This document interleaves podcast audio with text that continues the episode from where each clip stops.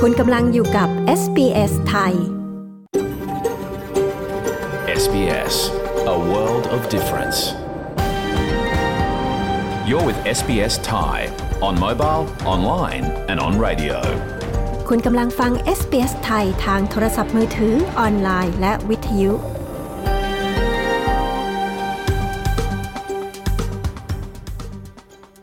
เราขอระลึกถึงเจ้าของดั้งเดิมของดินแดนที่เรากำลังกระจายเสียงจากที่นั่นในวันนี้ SBS ไทยขอแสดงความเคารพต่อชาววรัญจรีวอยวรังของชาติคูลิน และต่อผู้อาวุโสของพวกเขาทั้งในอดีตและปัจจุบัน เรายังขอระลึกถึงเจ้าของดั้งเดิมของดินแดนชาวอบอริจิน และชาวเกาะช่องแคบทอร์เรสทั่วประเทศที่คุณกำลังรับฟังเราจากที่นั่นในวันนี้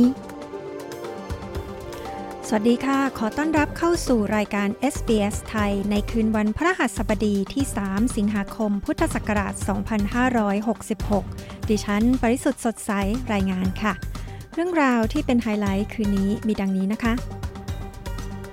People who are working full-time jobs are also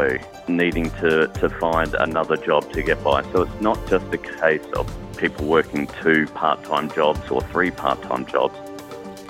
สถิติล่าสุดพบมีผู้คนในออสเตรเลียที่ทำงานหลายงานมากเป็นประวัติการท่ามกลางวิกฤต ค่าครองชีพ เรามีรายละเอียดค่ะ คือเราได้เป็น head chef เราก็สั่งสั่งสั่งสั่งทุกคนก็ต้องทำตามเพราะว่าเขาก็ได้รับเงินเดือนเขาก็อยากได้งาน แต่พอมาเป็นครูอะมันสั่งอย่างเดียวไม่ได้ มันต้อง motivate นักเรียน คุณมะปรางปรางทิพย์เขียวขาว แนะเปลี่ยนเส้นทางอาชีพจากเชฟมาเป็นครูสอน Commercial Cookery ในออสเตรเลียทำอย่างไร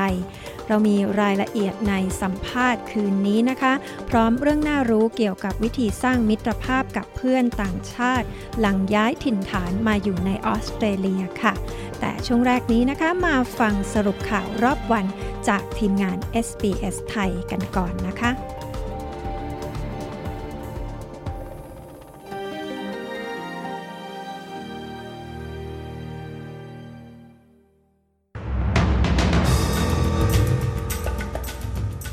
รัฐมนตรีนิวเซาท์เวลส์ลาออก หลังพบพฤติกรรมเอี่ยวคอร์รัปชัน รัฐบาลกลางเตรียมทุ่มงบประมาณยกเครื่อง aged care เพื่อไทยประกาศแยกทางก้าวไกล เตรียมชงเศรษฐาขึ้นแทนนายก ติดตามสรุปข่าวรอบวันจาก SBS ไทย 3 สิงหาคม 2566 กับดิฉัน ชยดาพาว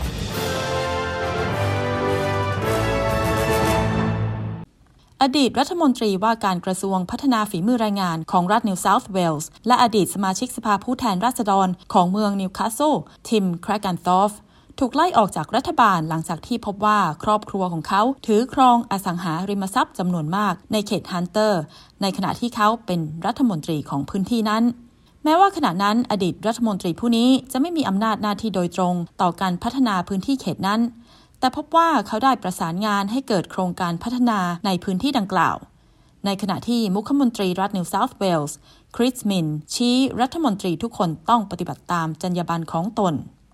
รัฐบาลสหพันธรัฐกล่าวว่าจะพิจารณาทางเลือกที่เป็นไปได้ทั้งหมด เพื่อทุ่มงบประมาณและหาทางออกที่ดีที่สุด แก่อุตสาหกรรมดูแลผู้สูงอายุ ข้อเสนอใหม่ที่เสนอต่อรัฐบาลกลางในวันนี้ 3 สิงหาคม แนะนำให้ชาวออสเตรเลียสูงอายุที่มีฐานะดี หันมาใช้เงินออมของตนเพื่อยกระดับคุณภาพ การดูแลผู้สูงอายุ ผู้มีส่วนได้ส่วนเสียในอุตสาหกรรมนี้ได้ยื่นข้อเสนอแนะ แบ่งเงินซูเปอร์ ภาคบังคับของประชาชนส่วนหนึ่ง เพื่อเป็นกองทุนสำหรับการดูแลผู้สูงอายุในอนาคตผู้ช่วยรัฐมนตรีประจำสำนักนายกรัฐมนตรีแพทริกกอร์แมนกล่าวกับ Sky News ว่า คณะทำงานดูแลผู้สูงอายุจะประเมินทางเลือกที่เป็นไปได้ทั้งหมด เพื่อให้งบประมาณสนับสนุนการดูแลผู้สูงอายุที่ดีขึ้นนายแพทย์ชลนานสีแก้ว หัวหน้าพักเพื่อไทยถแถลงผลการหารือร่วมกับพักก้าวไกลและ 8 พักการเมือง ถึงแนวทางการจัดตั้งรัฐบาล นายแพทย์ชลนานถแถลงว่าพักเพื่อไทยรับมอบเป็นแกนนำในการจัดตั้งรัฐบาลใหม่ เนื่องจากการตั้งรัฐบาลพักเพื่อไทยและก้าวไกล ที่รวมเสียงได้ 312 เสียง เพื่อจัดตั้งรัฐบาล แต่ปรากฏว่ามีเงื่อนไขจากพรรคการเมืองอื่น และสวไม่ยอมรับการแก้ไขมาตรา 112 จึงแน่ชัดว่าแคนดิเดตนายกจากพรรคก้าวไกล ไม่สามารถดำรงตำแหน่งได้พรรคเพื่อไทยและนายเศรษฐาก็มีมติยืนยันจะไม่สนับสนุนมาตรา 112 เช่นกันทำให้การตั้งรัฐบาลใหม่ ที่นำโดยพรรคเพื่อไทย จะไม่มีพรรคก้าวไกลอยู่ในพรรคร่วม และพรรคเพื่อไทยจะพยายามรวบรวมเสียงในการจัดตั้งรัฐบาลอย่างเหมาะสม และพรรคก้าวไกลจะเป็นฝ่ายค้าน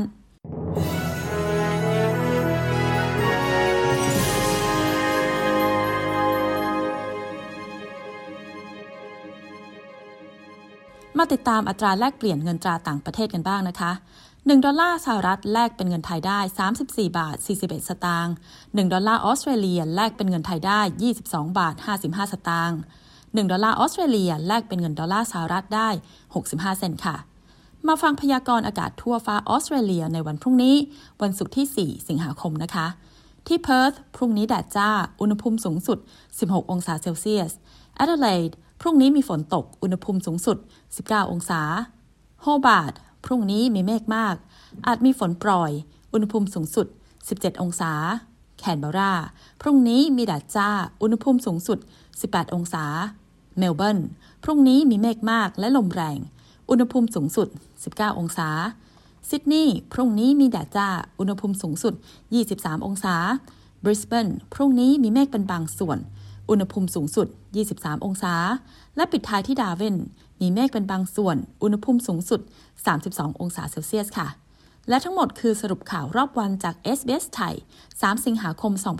2566 ดิฉัน ชยาดาพาว รายงานค่ะ คุ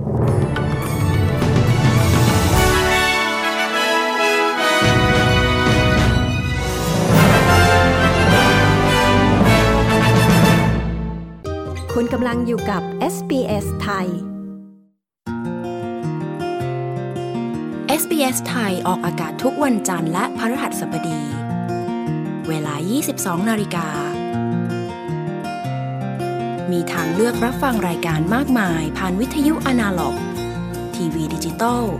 ออนไลน์ หรือแอปโทรศัพท์เคลื่อนที่ SBS ไทย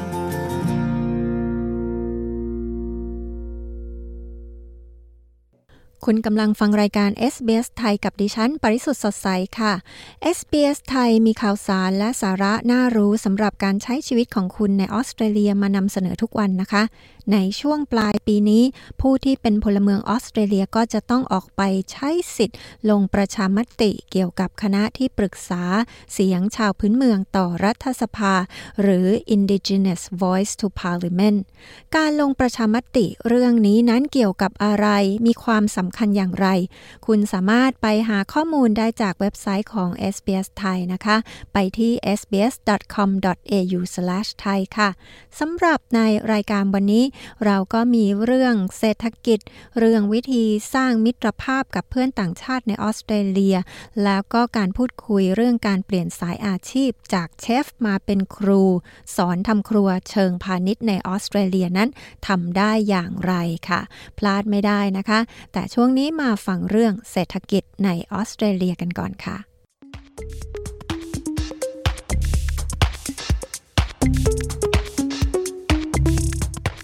ข้อมูลใหม่จากสำนักงานสถิติแห่งออสเตรเลียชี้ว่า มีผู้คนในออสเตรเลียจำนวนมากกว่าเดิมต้องทำงานหลายงานท่ามกลางวิกฤตค่าครองชีพสำนักงานสถิติแห่งออสเตรเลียหรือ ABS ประมาณการว่า ผู้คนในออสเตรเลีย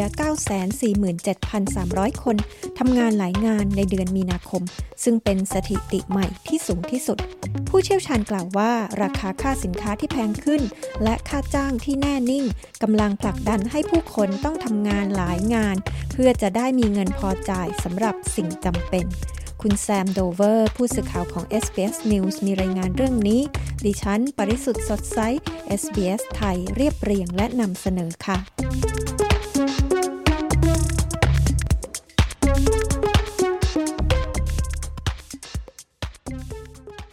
คุณเป็นผู้หนึ่งที่ต้องประกอบอาชีพเสริม เพื่อจะได้มีรายได้เพียงพอกับรายจ่ายหรือเปล่า คุณไม่ใช่คนเดียวที่ทำเช่นนั้น เพราะข้อมูลใหม่จากสำนักงานสถิติแห่งออสเตรเลียชี้ว่า มีผู้คนในออสเตรเลียจำนวนมากเป็นประวัติการที่ต้องทำงานหลายงาน เพื่อรับมือกับแรงกดดันด้านค่าครองชีพในปัจจุบัน ABS ประมาณการว่ามีผู้คนในออสเตรเลีย 947,300 คน ที่ทำงานหลายงานในเดือนมีนาคม ซึ่งเป็นสถิติใหม่ที่สูงที่สุด คุณเกรกเจริโก ผู้อำนวยการด้านนโยบาย ศูนย์ด้านงานในอนาคตของสถาบันออสเตรเลียกล่าวว่า การที่มีผู้คนมากขึ้นทำงานหลายงานมาจากปัจจัยหลายอย่างที่เพิ่มแรงกดดันต่อครัวเรือน An increase in part-time and casual work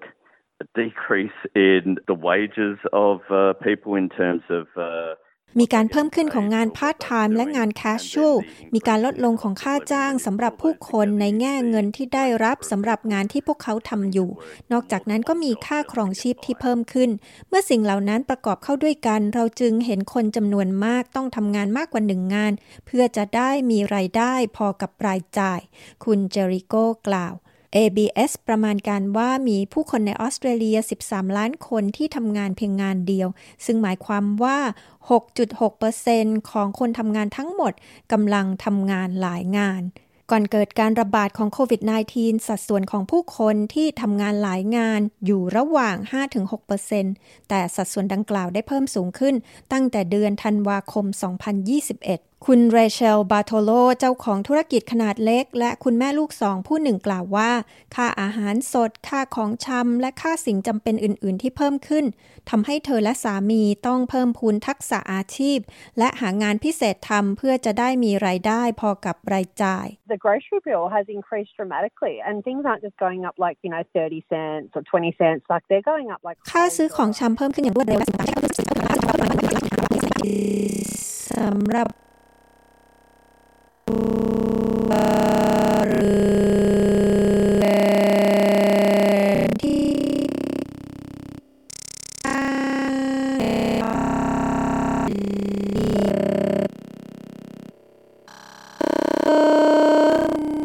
9.6%ซึ่งเป็นการเพิ่มขึ้นสูงสุดเท่าที่ ABS เคยเห็นมานับตั้งแต่เริ่มบันทึกสถิติในปี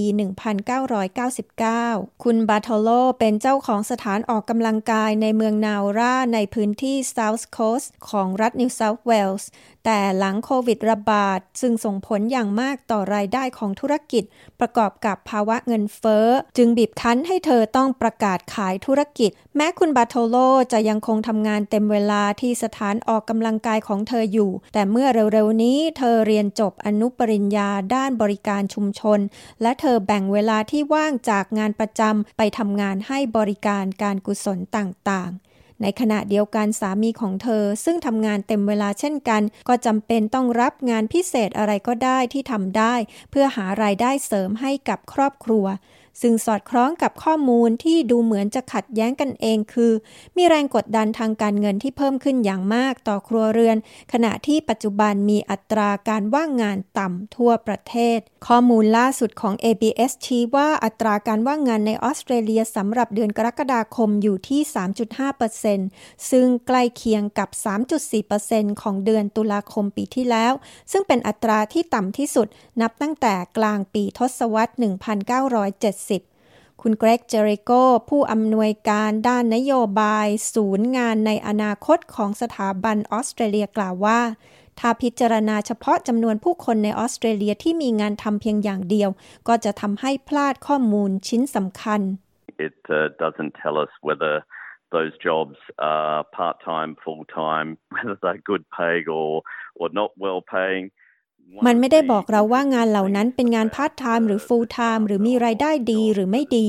สิ่งหนึ่งที่น่าสนใจเกี่ยวกับข้อมูลด้านการทำงานหลายงานที่เพิ่งออกมานี้แสดงให้เห็นว่า คนที่กำลังทำงานฟูลไทม์ก็จำเป็นต้องหางานอื่นทำดังนั้นไม่ใช่แค่กรณีของคนที่ทำงานพาร์ทไทม์สองงานหรือ 3 งาน แต่มีคนที่ทำงานฟูลไทม์และต้องทำงานเพิ่มหลายชั่วโมงด้วย คุณเจริโกจากสถาบันออสเตรเลียกล่าว ด้านคุณบาโทโล คุณแม่ลูกสองกล่าวว่า ส่วนหนึ่งที่ยากลำบากที่สุดในการต่อสู้ทางการเงินของเธอคือ ผลกระทบจากแรงกดดันค่าครองชีพที่มีต่อลูกๆของเธอ It's hard for little brains to understand money and budgeting and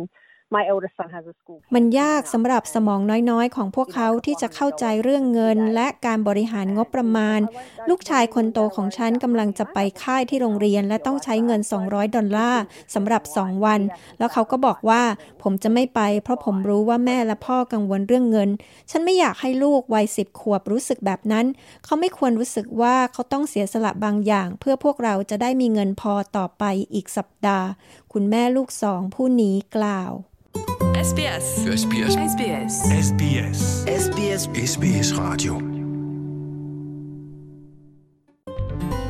SBS ไทยบนวิทยุ ออนไลน์ และบนโทรศัพท์เคลื่อนที่ของคุณ คุณกำลังฟังรายการ SBS ไทยกับดิฉัน ปริสุทธ์สดใสนะคะ ที่เว็บไซต์ของ SBS ไทย ตอนนี้เรามีข่าวน่าสนใจให้คุณไปติดตามอ่านและฟังกันค่ะ ทั้งเรื่องของวีซ่าพ่อแม่ที่มีการเรียกร้องให้ยกเลิกไปเสีย เพราะอะไร เรื่องของมดในออสเตรเลียที่ร้ายแรงยิ่งกว่ากระต่าย สุนัขจิ้งจอกและแมวป่ารวมกันค่ะ รวมถึงเรื่องสิทธิลูกจ้างที่ทำงานในธุรกิจขนาดเล็กกำลังจะขอลางานได้หากประสบความรุนแรงในครอบครัวนะคะ ไปอ่านรายละเอียดกันได้ที่เว็บไซต์ของเรา sbs.com.au/thai หรือไปติดตามเราทาง Facebook ก็จะได้ชมวิดีโอจากเราเพิ่มขึ้นมาด้วยนะคะ ไปที่ facebook.com/sbsthai ค่ะ ช่วงนี้มาฟังเรื่องน่าสนใจที่จะทำให้คุณมีความสุขมากขึ้นในการอาศัยอยู่ในออสเตรเลียค่ะ คุณกำลังอยู่กับ SBS ไทย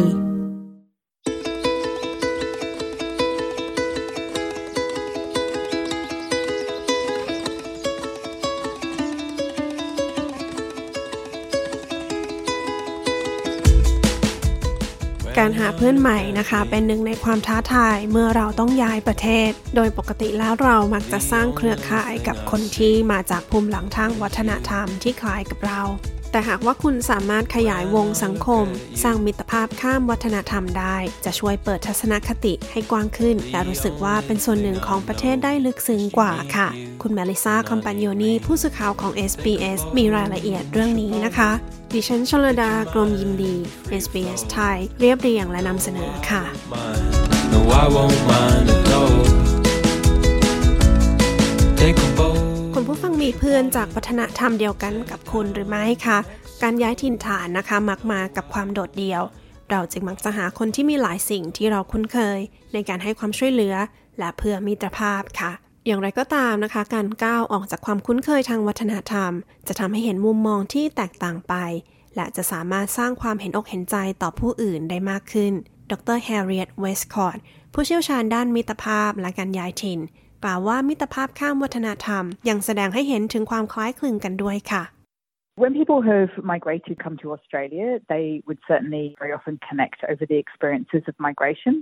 There are different forms of migration, so the reason เมื่อมีคนย้ายมาออสเตรเลีย พวกเขามักจะเชื่อมความสัมพันธ์ ผ่านประสบการณ์ เรื่องการย้ายถิ่น มีการย้ายถิ่นหลายประเภท ดังนั้นเหตุผลของการย้ายถิ่นของแต่ละคนอาจแตกต่างไป การถามถึงประสบการณ์ของแต่ละบุคคล อาจมีประโยชน์ แต่ก็อาจกระทบกระเทือนจิตใจได้เช่นกัน จึงอาจเป็นสิ่งที่ควรคำนึงถึงในการสร้างมิตรภาพ ดรเวสคอตกล่าว โดยทั่วไปแล้วเรามักจะมีความสบายใจ เมื่อเราอยู่กับคนที่คิดคล้ายกับเรา อย่างไรก็ตามก็มีข้อเสียเช่นกัน problem is that you're not expanding beyond the silo that you are caught in. So in a silo, especially when we think about getting information, what happens is that you ปัญหาคือคุณจะไม่ได้ออกไปจากกับดักที่คุณอยู่ โดยเฉพาะเมื่อคุณต้องการหาข้อมูล สิ่งที่จะเกิดขึ้น คืออีกคนจะคิดเหมือนกันกับที่คุณคิด ดังนั้นเมื่อถึงเวลาหาข้อมูล และมุมมองในการใช้ชีวิตในประเทศอื่น สิ่งที่จะเกิดขึ้นคือสิ่งที่เพื่อนคุณรู้ คือสิ่งที่คุณรู้ และนั้นจะกลายเป็นปัญหา เพราะคุณจะไม่เข้าใจจริง ๆ ว่าคุณจะใช้ชีวิตอย่างไร ในต่างประเทศศาสตราจารย์แคทเธอรีนโกเมสผู้เชี่ยวชาญด้านการสื่อสารของชุมชนที่หลากหลายกล่าว และหากว่าคุณตกอยู่ในสถานการณ์คับขัน และต้องการความช่วยเหลือ คุณจะจัดการอย่างไร ศาสตราจารย์โกเมสกล่าวว่า การแลกเปลี่ยนข้อมูลคือหนึ่งในเหตุผลสำคัญ ของการสร้างสังคมนอกกรอบวัฒนธรรม This is probably the best example. Whenever you ask someone, what's the number to call for an emergency? Many people on instinct will tell you whatever number that they ยกตัวอย่างเช่น เมื่อคุณถามใครสักคนว่าเบอร์โทรแจ้งเหตุฉุกเฉินคืออะไร หลายคนจะบอกตัวเลขที่พวกเขาคุ้นเคยตามสัญชาตญาณ ฉันมาจากสิงคโปร์ ดังนั้นสำหรับฉันจะบอกตัวเลข 999 โดยอัตโนมัติ ฉันจะไม่คิดว่ามันคือ 000 การที่มีคนรู้จักต่างวัฒนธรรม คุณจะทราบข้อมูลที่สำคัญต่อการใช้ชีวิตในประเทศที่คุณย้ายไปได้ศาสตราจารย์โกเมสกล่าว นักศึกษาต่างชาตินะคะ มักจะรายงานว่าพวกเขาประสบเหตุ culture shock น้อยลงและปรับตัวได้ดีขึ้น เมื่อพวกเขามีเพื่อนที่เป็นคนท้องถิ่น อย่างไรก็ตามศาสตราจารย์โกเมส ได้ยินว่านักศึกษาชาวจีนหลายคน ไม่มีเพื่อนชาติอื่นเลย พวกเขามักจะติดอยู่ในวังวน They always say, yeah, we're quite happy about international students' experience. However, the biggest regret is that we made no local friends. And that's the thing that they constantly bring back with them. พวกเขามักจะพูดเสมอว่า ใช่เราค่อนข้างพอใจกับประสบการณ์ การเป็นนักเรียนต่างชาติ แต่สิ่งที่เสียดายที่สุด คือเราไม่มีเพื่อนที่เป็นคนท้องถิ่นเลย หากพวกเขาขยายแวดวงคนรู้จัก ประสบการณ์ของพวกเขาจะเปลี่ยนไป แต่จริงๆแล้วเป็นเรื่องยากมากๆสำหรับพวกเขาในการหาเพื่อนที่เป็นคนท้องถิ่น โดยเฉพาะผู้ย้ายถิ่นที่มาอยู่แบบชั่วคราว อย่างไรก็ตามนะคะ ผู้ที่เกิดและโตในออสเตรเลียก็อาจจะตกอยู่ในกรอบวัฒนธรรม เช่นกัน นักศึกษาต่างชาติชาวรัสเซีย คุณแม็กซ์คาเชนโกสังเกตถึงเรื่องนี้เมื่อเขามาถึง in their formative years, they form their own relationships, and it's really hard to undo. So when you hear some international students or migrants commenting on that, พวกเขามีมิตรสัมพันธ์ที่สร้างมาก่อนหน้านี้ ซึ่งยากที่จะเปลี่ยนแปลง เวลาที่คุณได้ยินนักศึกษาต่างชาติ หรือผู้อพยพ กล่าวว่าการเจาะเข้าสู่แวดวงสังคมเป็นเรื่องยาก ผมเข้าใจถึงปัญหานี้ ผมเคยผ่านมันมาก่อน แต่ผมต้องบอกว่าเป็นการจำกัดตัวเองของแต่ละคน ซึ่งเป็นข้อแก้ตัวที่แย่มาก คุณคาเชนโกกล่าว แล้วอะไรเป็นแรงผลักดันให้คุณคาเชนโกออกไปหาเพื่อน นอกกรอบวัฒนธรรม it really came down to curiosity and meaningful relationship because it's like thinking of a kid in a candy store. They never go for a single type of candy. They want to try everything. And when it comes to Australia, มันเป็นความอยากรู้อยากเห็นและกการหาความสัมพันธ์ที่มีความหมายเหมือนเด็กในร้านขนม พวกเขาไม่เคยซื้อขนมชนิดเดียว พวกเขาจะอยากลองทุกอย่าง ดังนั้นทำไมต้องจำกัดตัวเองด้วยละ่ะ ลองออกไปดูสิ เราควรตระหนักว่าเราสามารถสร้างความสัมพันธ์กับผู้อื่นได้ โดยไม่คำนึงถึงสัญชาติ หรือชาติพันธุ์ เมื่อคุณจำกัดตัวเองอยู่กับแค่วัฒนธรรมของคุณ คุณจะมีขีดจำกัด และพลาดการสร้างความสัมพันธ์ที่อาจมีความหมายต่อคุณได้ คุณคาเชนโกอธิบาย มิตรภาพนอกแวดวงของคนชาติเดียวกัน วัฒนธรรมหรือชาติพันธุ์เดียวกัน แสดงให้เห็นถึงความรู้สึกเป็นส่วนหนึ่งของสถานที่นั้นที่แตกต่างไป If you have friends who are Australian, for example, that sense of belonging is actually much greater. Now, if you're hanging out with people who are หาก exactly คุณมีเพื่อนที่เป็นคนออสเตรเลีย ความรู้สึกเป็นส่วนหนึ่งของประเทศจะลึกซึ้งกว่ามาก หากคุณออกไปเที่ยวกับคนที่เหมือนกับคุณทุกประการ คุณจะไม่ได้ดื่มด่ำกับประสบการณ์ของสถานที่นั้น แต่คุณจะเพียงแค่ย้ายออกจากประเทศบ้านเกิด ไปอยู่ในที่ที่มีทิวทัศน์แตกต่างไป แค่นั้นศาสตราจารย์โกเมสกล่าว การมีมิตรภาพนอกกรอบวัฒนธรรมนะคะ สามารถสอนให้เราคิดและทำต่างไป ศาสตราจารย์โกเมส เป็นลูกครึ่งยุโรปและเอเชียเธอเกิดที่สิงคโปร์ค่ะ และเธอพบคุณค่าของการติดต่อกับคนที่แตกต่างไปจากเธอ I actually went out to talk to anyone. It's important to get to know the people that you are going to be close to. If you're a migrant, you're getting to know people who are different to you. ฉันออกไปคุยกับทุกคนเลย สิ่งสำคัญคือคุณควรรู้จักคนที่คุณจะต้องใกล้ชิดด้วย คนที่เป็นเพื่อนบ้าน คนที่คุณต่อแถวซื้อของที่ร้าน คุณจะรู้ถึงมุมมองที่แตกต่างไป คุณยังจะได้รู้ถึงสถานที่นั้นดีขึ้นอีกด้วย มันไม่ใช่แค่การอยู่ในชุมชนที่คุณจะรู้สึกปลอดภัย มันเป็นการออกไปเพื่อทำความเข้าใจกับชุมชนที่คุณกำลังจะเป็นส่วนหนึ่งของมันศาสตราจารย์โกเมสอธิบาย และเมื่อต้องออกจากกรอบวัฒนธรรมนะคะ หลายคนค่ะกลัวและกังวลถึงความลำบาก แต่อย่าให้ความกลัวเป็นอุปสรรคในการสร้างมิตรภาพ It's like what you fear is the things you're going to miss out on the other side of the fear. Have you ever seen a kid learning to walk? It's one of the most difficult skills that we ever learn, but we never see a toddler give up. They try. สิ่งที่คุณกลัวจะเป็นสิ่งที่ทำให้คุณพลาดไป คุณเคยเห็นเด็กหัดเดินไหม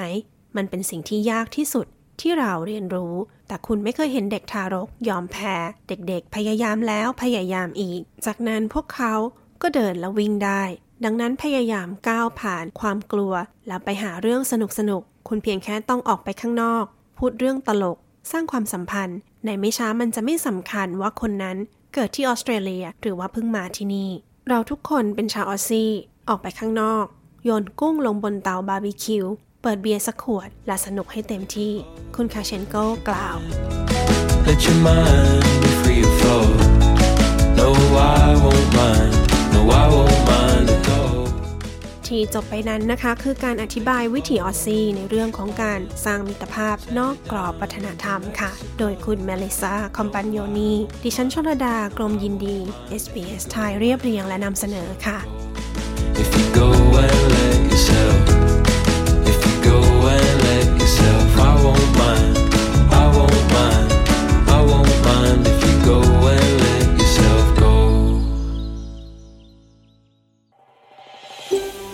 ต้องการฟังเรื่องราวน่าสนใจแบบนี้อีกใช่ไหม ฟังได้ทาง Apple Podcast Google Podcast Spotify หรือที่อื่น ๆ ที่คุณฟัง podcast ของคุณ คุณกำลังฟัง SBS Thai You're listening to SBS Thai การเรียนภาษาอังกฤษเปลี่ยนชีวิตคุณได้ คุณรู้หรือไม่ว่าคุณสามารถพัฒนาทักษะภาษาอังกฤษ และเรียนรู้วัฒนธรรมออสเตรเลียได้พร้อม ๆ กัน พอดแคสต์ SBS Learn English จะทำให้คุณมีความมั่นใจ ในการใช้สำนวนภาษาอังกฤษแบบออสเตรเลียในชีวิตประจำวันมากขึ้น แต่ละตอนความยาวประมาณ 10 นาที จึงเข้ากับวันของคุณได้อย่างง่ายดาย และคุณจะรักการเรียนรู้ไปกับ SBS Learn English ฟังได้จากทุกช่องทางที่คุณรับฟังพอดแคสต์ของคุณ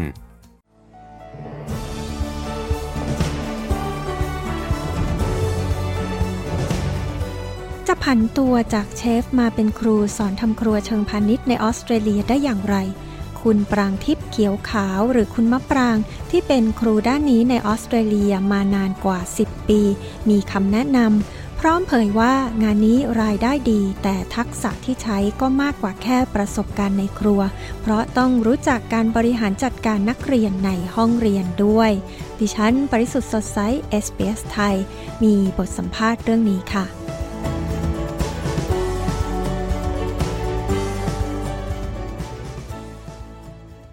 สวัสดีค่ะ วันนี้ SBS ไทยพามานอกสถานที่ค่ะ เราจะมาคุยกับคุณมะปรางหรือคุณปรางทิพย์เขียวขาวนะคะ ซึ่งเป็นครูสอนด้านคุก e r y หรือว่าการทำครัวเชิงพาณิชย์ ที่สถาบัน Australian Institute of Technical Training ค่ะ สวัสดีค่ะ คุณมะปราง สวัสดีค่ะ ก่อนอื่นเลยนะคะ คุณมะปรางสอนเป็นครูสอนด้านคุก e r y มานานหรือยังคะแล้วที่สอนอยู่เนี่ยสอนหลักสูตรอะไรบ้างคะค่ะ ก็สอนมาเป็นปีที่ 12 แล้วค่ะ หลักสูตรที่สอนก่อนหน้านี้ก็จะเป็น commercial cookery ที่ทุกคนรู้จักกัน แต่ว่า a s q a เขาให้เปลี่ยนเป็น kitchen management ค่ะ ก็สอนCert สาม Cert สี่แล้วก็สอน diploma ค่ะคุณมะปรางสอนทั้งทฤษฎีแล้วก็ปฏิบัติเลยหรือเปล่าคะแล้วเนื้อหาที่สอนเนี่ยคือคร่าวๆเนี่ยมันคืออะไรกันบ้างคะ สอนทั้งในครัวทั้งปฏิบัติ แล้วก็ช่วยนักเรียนเรื่อง work placement ด้วย ก็คือเรื่องของการหางานฝึกงานด้วยค่ะ สอนทุกอย่าง ก็คือหลักสูตรมันก็จะมีถ้าเป็น Cert สามเนี่ยส่วนมากจะเป็นเกี่ยวกับทำอาหารในครัวนะคะภาคปฏิบัติ แล้วก็อาจจะมีเรื่องของ basic อย่างเช่น food safety อะไรเงี้ยค่ะ ถ้า Cert สี่เนี่ยก็จะขึ้นมาอีกระดับหนึ่งก็เหมือนเชฟปกติก็คือจะต้องรู้จักเรื่องของการสั่งของการสต็อกของ work กับเพื่อนร่วมงานยังไง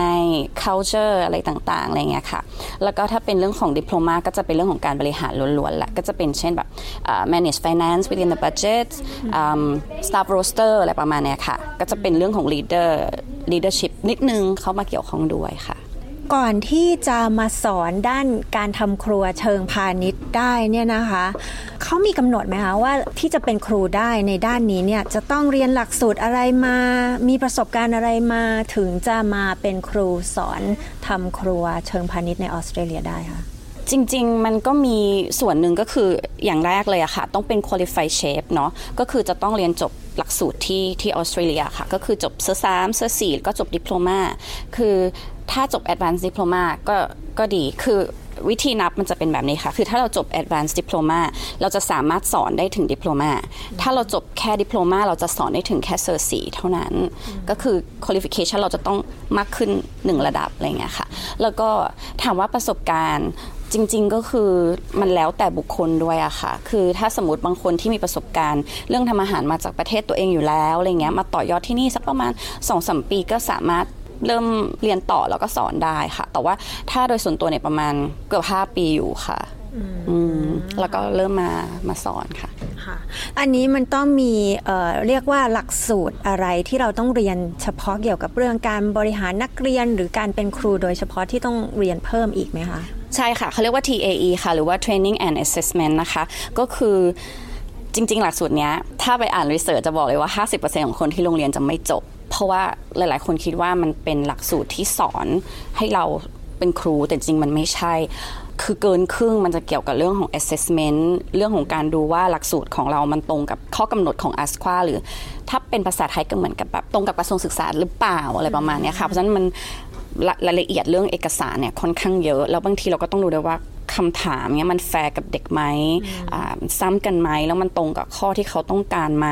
เนี่ยมันมันเป็นตรงเนี้ยเข้ามาเกี่ยวข้องค่อนข้างเยอะก็คือบางทำให้แบบบางคนที่มีความตั้งใจที่จะเรียน TAE แล้วบางทีกลายเป็นว่าไม่จบแล้วคือเอาคือง่ายๆ ไม่ต้องเฉพาะคอร์สเชฟนะคะก็คือใครที่มีความรู้อย่างเช่น เป็นช่างทำผม แล้วเขาอยากจะมาอ่าเป็นอาจารย์สอนช่างทำผม ก็คือต้องไปเรียน TAE เหมือนกันเพราะฉะนั้น TAE อะจะกว้างทุก qualification เลย เพราะฉะนั้นหลักสูตรมันจะสอนให้เราเข้าไปดูว่า qualification เนี้ยต้องมีอะไรอืมค่ะ คุณมะปรางนี่ผันตัวมาเป็นครู สอนทำครัวได้ยังไงอะคะเป็นเชฟมาก่อน แล้วอยากจะเปลี่ยนแปลงหรืออะไรยังไงครับ เข้ามาเริ่มตรงนี้ได้ยังไงคะจริง ๆ ต้องบอกว่า มันเป็นดวงแล้วก็มันมีความฟลุกด้วยอะค่ะ ก็คือจริง ๆ คือแฟนเก่าเป็นเป็นอาจารย์สอนอยู่แล้ว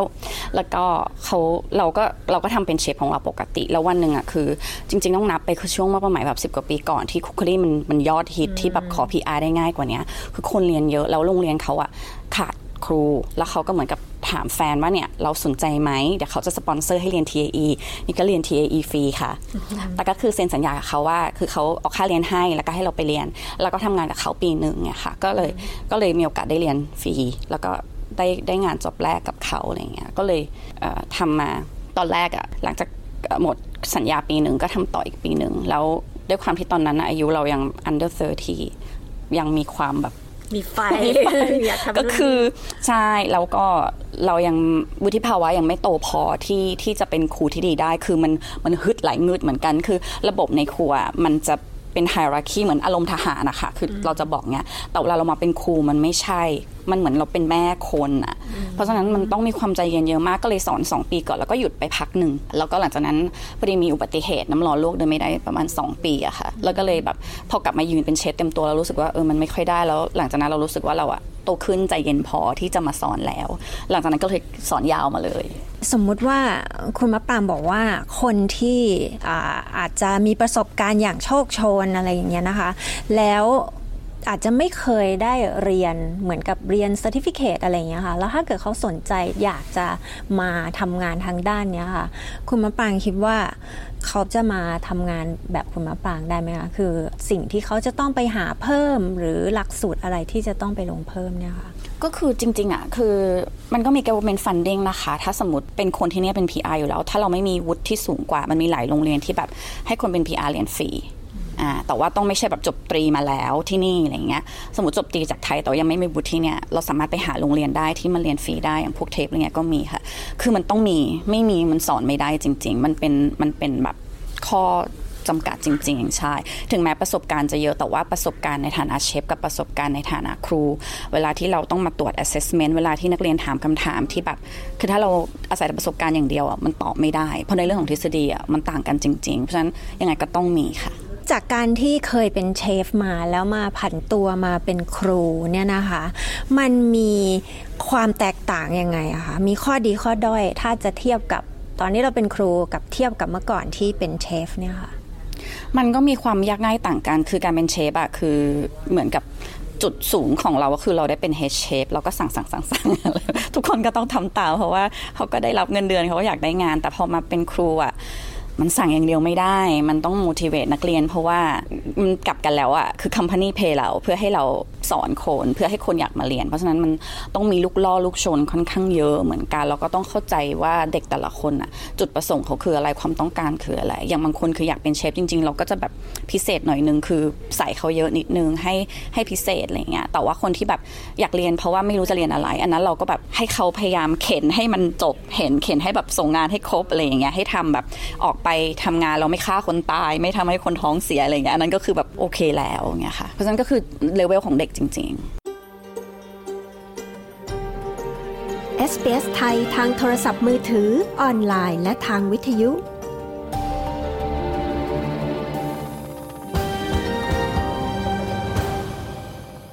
เราก็กำลังพูดคุยกับคุณปรางทิพย์เขียวขาวหรือคุณมะปรางที่เป็นครูด้านการทำครัวเชิงพาณิชย์ในเมลเบิร์นนะคะ ถ้าจะพูดในเรื่องของลักษณะงานล่ะบางคนอาจจะคิดว่าอุ้ยทำงานในครัวยืนนานนาน แล้วก็รู้สึกโอ้ไม่ไหวแล้วอายุสักเริ่มมากขึ้น ถ้ามาเป็นครูเนี่ยมันต่างกันไหมคะ หรือว่า มันก็เป็นความหนักใจคนละอย่าง คือสมมติทำงานในครัวบางทีเราดีลกับตัวเรา แล้วก็ทีมแค่ 5-6 คน แต่พอมาสอนเนี้ยมันมีทีมแอดมินทีม compliance นักเรียน คือมันจะวุ่นวายกับคนมากกว่า บางครั้ง อันนี้ปัจจุบันก็ยังทำ catering อยู่เพราะว่าบางครั้งอะมันรู้สึกว่าเราแบบ มี space ส่วนตัวในการในการที่แบบทำในครัวอะไรอย่างเงี้ยค่ะแต่ว่าถ้าให้แนะนำจริงๆอะถ้าสนใจลองมาทำเป็น casual สักสองวันก่อนจะได้จะได้เข้าใจ เพราะว่าเวลาทฤษฎีเงี้ยมันนั่งติดโต๊ะมันก็ปวดหลังเหมือนกันนะถ้าแบบนั่งเยอะอย่างเงี้ยค่ะ แต่ว่าถ้าเป็นช่วงปฏิบัติก็คือต้องเดินวนอะเพราะมันต้องดูเด็กทุกคนถ้าเผลอไม่ได้ เผลอบางทีสกปรกมั่งบางทีแบบหันนิ้วตัวเองมั่งหรือตีกันมั่งอะไรเงี้ยคือแบบเดินสรุปก็คือเดินเดินเยอะเหมือนกันแต่อย่างน้อยมันมีสลับมันมีนั่งแล้วก็มียืนก็ ลองมาดูค่ะสนุกดี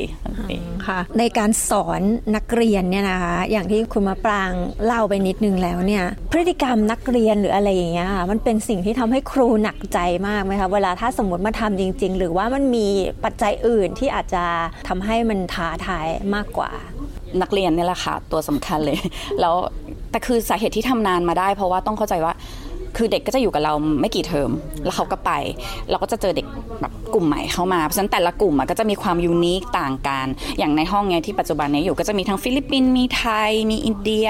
มีมอริเชียส อ่าก็จะมีหลายชาติค่ะ ก็คือเขาก็จะแบบมีวัฒนธรรม มีพฤติกรรมอะไรแปลกๆ ให้เราแบบเออดูอะไรเงี้ย แต่ว่าเป็นครูไม่ชอบที่สุดก็ต้องเป็นการที่แบบคนมาสายอะไรเงี้ยค่ะ เราก็จะแบบเริ่มจากตักเตือนก่อน บางทีก็อาจจะโหดนิดนึงเนี่ยก็คือล็อกหน้าห้องอะไรเงี้ย ถ้ามาสายก็นั่งรอซะอะไรประมาณนี้เพราะไม่งั้น เราชะงักแล้วมันไม่แฟร์กับคนที่มาก่อนอะไรเงี้ยก็คือเขาก็จะเริ่มรู้อะไรเงี้ยประมาณเนี้ยค่ะก็มันก็จะมีแบบบางประเภทอย่างแบบเด็กอินเดียจะคิดตื้ออ่ง่ายๆก็จะแบบว่าฉันมาเรียนวันเดียวได้ไหมอะไรเงี้ยเราก็แบบไม่ได้ ถ้าเด็กไทยก็จะแบบไม่ตื้อไม่พูดอะไรเลย แต่ถ้าไม่มาก็คือไม่มาเลยเออก็จะเป็นแบบพฤติกรรมเนี่ย challenge ที่เราต้องเราต้องเจาะเข้าไปเปิดใจเด็กเงี้ยค่ะอืมค่ะเรียกว่าแตกต่างกันทีเดียวนะคะ ถ้าเกิดอยู่ในครัวก็อาจจะดีลกับ ลูกทีมแค่ไม่กี่คน แต่อันนี้ก็คือนักเรียนทั้งห้องเลยใช่ค่ะก็เป็น นักเรียนก็คือ customer นั่นแหละเอาจริง ๆ แต่ว่ามันจะเป็น customer ที่แบบหลักร้อยพ่อพันแม่จริงๆอะไรเงี้ยแต่ว่าถ้าเป็นร้านอาหารเนี้ยเขามาทานอาหารอาหารเราออกไวอาหารเราอร่อยเขา happy จบจ่ายเงินเขากลับมาใหม่อะไรเงี้ยค่ะ แต่นี่มันคือแบบมันเมนเทนเรา มันก็แบบเหมือนเป็นลูกเป็นหลานเราคนหนึ่งอะเราก็อยากให้เขาแบบจบได้ดีอะไรเงี้ยค่ะ อย่างเมื่อสองวันก่อนนักเรียนรุ่นเก่าอะก็คือได้ citizenship เราเห็นใน Facebook เราก็แบบโอ้ยเราดีใจเงี้ยเราเป็นส่วนหนึ่งที่ทำให้น้องแบบเนี่ย เรียนจบเชฟได้สปอนเซอร์ แล้วก็ได้แบบ PR จนได้ citizenship ก็คือรู้สึกภูมิใจค่ะ ในการทำงานร่วมกับสถาบันเนี่ยละค่ะเวลามาเป็นครูเนี่ยก็จะเรียกว่ามีแผนกต่างๆ ของโรงเรียนที่เราจะต้องร่วมงานด้วย หรือว่ามีการประสานงานด้วยเนี่ยนะคะ มันมีความยากง่ายหรือว่ามันแตกต่างจากตอนที่เราเป็นเชฟที่ร้านอาหารไหมคะ แตกต่างเยอะเลยค่ะ เพราะว่าร้านอาหารเนี่ยเราก็จะมีส่วนใหญ่ถ้าเราเป็น head chef เนาะหรือเป็นเชฟระดับสูงมันก็จะมี manager แล้วก็เจ้าของร้าน เพราะว่าคนที่เขาต่ำกว่าส่วนใหญ่เขาก็จะฟังเราให้เชฟส่วนใหญ่จะดุอยู่แล้ว มองตาก็จะเข้าใจอะไรเงี้ยแต่ว่าพอมาเป็นครูปุ๊บมันเป็นจุดเชื่อม ระหว่างนักเรียน ระหว่างทีม student support ระหว่าง compliance ระหว่างเจ้าของโรงเรียนอีกอะไรเงี้ยคือเราต้องเป็นกาวเชื่อมคือถ้าเด็กไม่แฮปปี้กับ student support เราก็ต้องมาให้ feedback เขาว่าโอเคเนี่ยอยู่แบบคุยกับเด็กดีมากขึ้นได้ไหมช่วยเด็กหน่อยหรืออะไรอย่างเงี้ยค่ะ ก็ต้องบอกหรือว่าถ้าสมมติเนี่ยเราด้วยความที่พอเราเราเรียน TAE ใช่ไหมคะ มันก็จะบอก ให้เราอะรู้จักเช็คข้อสอบ มันยากเกินไปไหมคำศัพท์สำหรับเด็กอันเนี้ยคำตอบมันซ้ำเกินไปไหมงานมันเยอะเกินไปไหมมันเกินกว่าที่เขากำหนดรัฐบาลกำหนดมาหรือเปล่า เราก็ไปให้ feedback compliance ได้ อย่างเงี้ยบางทีก็ช่วย โดยเฉพาะตอนนี้มันเปลี่ยนจาก commercial cookery มาเป็น kitchen management มันจะมีบทอื่นๆ เพิ่มมาพอสมควรอย่างเช่น vegan เมื่อก่อน vegan ไม่ได้ไม่ได้บรรจุในหลักสูตร commercial cookery นะคะอาศัยแบบส่วนใหญ่เชฟก็จะแบบได้ประสบการณ์นิดหน่อยแต่ตอนนี้มันบรรจุในหลักสูตรเลยเป็นบทหนึ่งเลยเพราะฉะนั้นเด็กต้องคุกอะไรเงี้ยคือฉะนั้นข้อสอบมันจะเป็นข้อสอบใหม่เราก็ต้องช่วยแล้วเอาฟีดแบ็กไปบอกเขา มันเป็นคือเป็นครูคือแบบเป็นกาวจริงๆเนี่ยค่ะอืมการที่จะได้งานเป็นครูสอนทำครัวเชิงพาณิชย์เนี่ยนะคะ มันตอนนี้เนี่ยมีความต้องการเยอะไหมคะ แล้วงานพวกนี้นี่หายากหรือว่าหาง่ายคะ มันออนดีมานอยู่แล้วค่ะคือคือเป็นที่ต้องการอยู่แล้ว อันนี้ถ้าโดยส่วนตัวคือถ้ามีแบ่งร่างเป็นฝาแฝดได้ก็อย่างที่บอกคือคงจะรวยไปแล้วอะไรเงี้ยคือบางบางช่วงคือมันยุ่งจริง ๆ ก็คือแบบก็ให้ 7 วันเลยนะ คือถ้าเราร้อนเงินแล้วเราอยากไป holiday สมมติแบบอยากไปญี่ปุ่นแบบเราแพ้แล้วปีหน้า เทอมนี้ฉันสอน 7 วันเลยรับ job เยอะคือ ถ้าเราทำดีอะค่ะ คือ industry เนี้ยมันแคบ ส่วนใหญ่ครูก็จะรู้จักกัน อย่างที่เนี้ยเอ้าเคยรู้จักคนนั้นไม่หรออะไรเงี้ยคือเคยทำงานร่วมกันมาก่อน เพราะฉะนั้นถ้าเรา reputation ดีอะเวลาอีกที่หนึ่งเขาขาดคนเขาก็จะโทรมากริ๊งละเธอเธอเนี่ยมาช่วยสอนสองวันได้ไหม แล้วมันก็ได้งานเพิ่ม เพราะฉะนั้นออนไลน์ค่ะ แต่ถ้าอีกอีกแบบหนึ่งค่ะถ้าเราสอนไม่ดี มันก็ไม่มีใครอยากจ้าง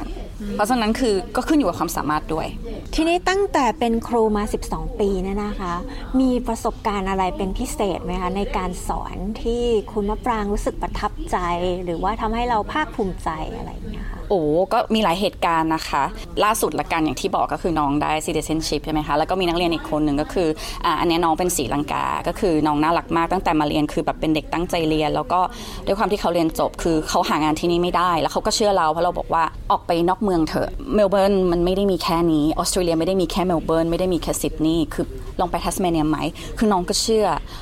เนี่ยไม่ได้มีใครรู้จักในแทสเมเนียนะแต่คือน้องเขาก็ไปลุยเอง เมื่ออาทิตย์ก่อนก็ทักมาบอกว่าเขาได้เป็น sous chef แล้วนะ แล้วก็ผ่าน skill assessment ละ เดี๋ยวขั้นตอนต่อไปก็คือ เขาจะเตรียมตัวแบบทำ PR อะไรเงี้ยแล้วเวลานางกลับมาเมลเบิร์นเนี่ยก็แบบ ฉันอยากแบบกินขนมด้วยก็จะคุยกันอะไรประมาณนี้ค่ะก็รู้สึกรู้สึกประทับใจ แล้วก็ยังมีลูกศิษย์หลายคน อีกคนนึงตอนนี้ก็เป็นเพื่อนสนิทกันเป็นลูกศิษย์รุ่นแรกเป็นคนไทยแอบเอ่ยชื่อเห็นชื่อพี่โอเผื่อนางดูอยู่ ก็คือแบบตั้งเป็นลูกศิษย์รุ่นแรกเลยคือประทับใจมาก ทุกวันนี้เวลาเรามี catering เราก็ยังเรียกหาพี่โอพี่โอมาช่วยหน่อยได้ไหมคือพี่เขาก็มาก็มาช่วยเรา คือมันมากกว่าคำว่าเป็นลูกศิษย์จริง ๆ มันเป็นพี่น้องกันแล้วในครัวมันทำงานมันเหนื่อย เพราะฉะนั้นอะเราไม่ได้อยากคนที่แบบไม่ได้อยากได้คนที่แบบ ทำไปส่งๆอะมันต้องเป็นคนที่มีใจแล้วถ้าเราเข้าขาด้วยกันอะมันไปด้วยกันได้ยาวเลย มันมันมากกว่าคำว่าลูกศิษย์กับครูถ้าคนไทยคนอื่นๆเนี่ยมีความสนใจอยากจะผันตัวจากเชฟมาเป็นครูสอนทำครัวในออสเตรเลียอย่างคุณมะปรางบ้าง มีอะไรที่สำคัญที่อยากจะฝากไหมคะ มีเยอะเลยจริง ๆ อยากให้อลองกล้าลองเข้ามาดูกันนะคะ คืออย่าอย่าแพ้ชาติอื่น คือแบบถ้าเราสังเกตดูแต่ละโรงเรียนอะครูอินเดียเยอะมาก population เขาเยอะเขามั่นใจในภาษา เพราะฉะนั้นอะคืออยากให้เด็กไทยอะปรับทัศนคติใหม่ ก่อนที่เราจะทำอาหารเก่งอะน้องต้องเข้าใจว่าภาษาอังกฤษมันเป็นใช้ที่นี่ เราจะไม่ว่าจะเป็นเชฟหรือแบบอาชีพอะไรอะ ถ้าภาษาเราได้อะเราจะไปได้ ในการเป็นครูเหมือนกันในการเป็นเชฟเหมือนกันคือแบบมันไม่ใช่แค่ทำอาหาร ในการผ่านตัวมาเป็นครูอะมันต้องคุยมันต้องพูดตลอด เพราะฉะนั้นนะคะถ้าเราเริ่มต้นด้วยการเรียนภาษาแบบตั้งใจ แล้วเราไปทำงานเราแบบไปแฮงเอาท์กับเพื่อนชาติอื่น เก็บประสบการณ์อย่างเงี้ยวันหนึ่งที่ภาษาเราดี แล้วก็ประสบการณ์เราได้อะลองลองมาด้านนี้ดูมันไปได้ค่ะ ถ้าภาษาไม่ดีอะมันทำไม่ได้ เพราะว่าเราจะเจอเด็กที่ภาษาดีกว่าแล้วเราก็จะเออไปเลย เนี่ยมันก็จะแบบเป็นปัญหาได้ เพราะฉะนั้นอะคือต้องมั่นใจภาษาก่อนต้องฝึกเยอะๆ ไปแบบไปคุยกับชาติอื่นบ้างอะไรอย่างเงี้ยค่ะแล้วก็เรียน TAE มันก็ไม่ยากแล้วมันก็ไม่ได้แพงมากค่ะ คือมันมีทั้งออนไลน์แล้วก็มี face to face อะไรอย่างเงี้ยค่ะ แต่ว่ามันต้องตั้งใจก็คือเอาเป็นว่ามันตั้งใจแล้วมันก็เป็นมันเป็น career ที่ reward เราด้วย ถามว่าเงินได้เยอะไหม ก็เยอะอยู่ค่ะ แต่ว่ามันก็เป็นความเหนื่อยอะคือแบบถ้าอย่างเป็นเชฟธรรมดาเนี่ยก็แบบตอนนี้เท่าไหร่คะยี่สิบเจ็ดเนาะ ใช่ไหมยี่สิบเจ็ดยี่แปดปะหรือว่าถ้าเป็น package salary มันก็จะเป็นเป็นอีกแบบหนึ่งแต่ถ้าเป็นครู full-time อะได้น้อยกว่าเป็น head chef full-time นะ head chef full-time นี่ได้เยอะสุด แต่ว่าถ้าเรามองว่า โอเคเราเรามีประสบการณ์เพราะแล้วเราอยากแชร์เรามาทำสักสองวันอะไรเงี้ยมันก็เงินใช้ได้อยู่ แล้วก็มันก็มีความสุขกลับบ้านไปเรารู้สึกว่าเราเราได้ถ่ายทอดอะไรให้กับคนรุ่นหลัง เราเราแบ่งประสบการณ์ให้คนรุ่นหลัง แล้วก็ คือคนไทยอะเป็นอะไรได้มากกว่าที่ที่เราคิดไว้ มันเป็นอะไรได้มากกว่าอยู่แค่เบื้องหลัง แต่มันต้องมีความตั้งใจ คือถ้าเราตั้งใจเราไปได้หมดค่ะ วันนี้ขอบคุณมากเลยนะคะ คุณมะปรางปรางทิพย์เขียวขาวนะคะ ที่คุยกับ SBS ไทยค่ะบ๊ายบาย สวัสดีค่ะ ที่ผ่านไปนั้นก็เป็นการพูดคุยกับคุณปรางทิพย์เขียวขาว ครูสอนการทำครัวเชิงพาณิชย์ในนครเมลเบิร์นค่ะ คุณผู้ฟังคะคุณสามารถตามไปพูดคุยและแสดงความเห็นเกี่ยวกับเรื่องราวที่นำเสนอในรายการ SBS ไทยนะคะแล้วก็ไปชมวิดีโอจากเราได้ทาง Facebook นะคะ ที่ facebook.com/sbs ไทยค่ะ และคุณสามารถฟังรายการคืนนี้ซ้ำอีกครั้งได้ที่ sbs.com.au/thai นะคะสำหรับวันนี้ดิฉันและทีมงาน SBS ไทยขอบคุณทุกท่านที่ติดตามรับฟังค่ะ หมดเวลาลงแล้วนะคะ พบกับเราได้ใหม่ในสัปดาห์หน้าสำหรับวันนี้ราตรีสวัสดิ์ค่ะ ต้องการฟังเรื่องราวน่าสนใจแบบนี้อีกใช่ไหม ฟังได้ทาง Apple Podcast Google Podcast Spotify หรือที่อื่น ๆ ที่คุณฟัง podcast ของคุณ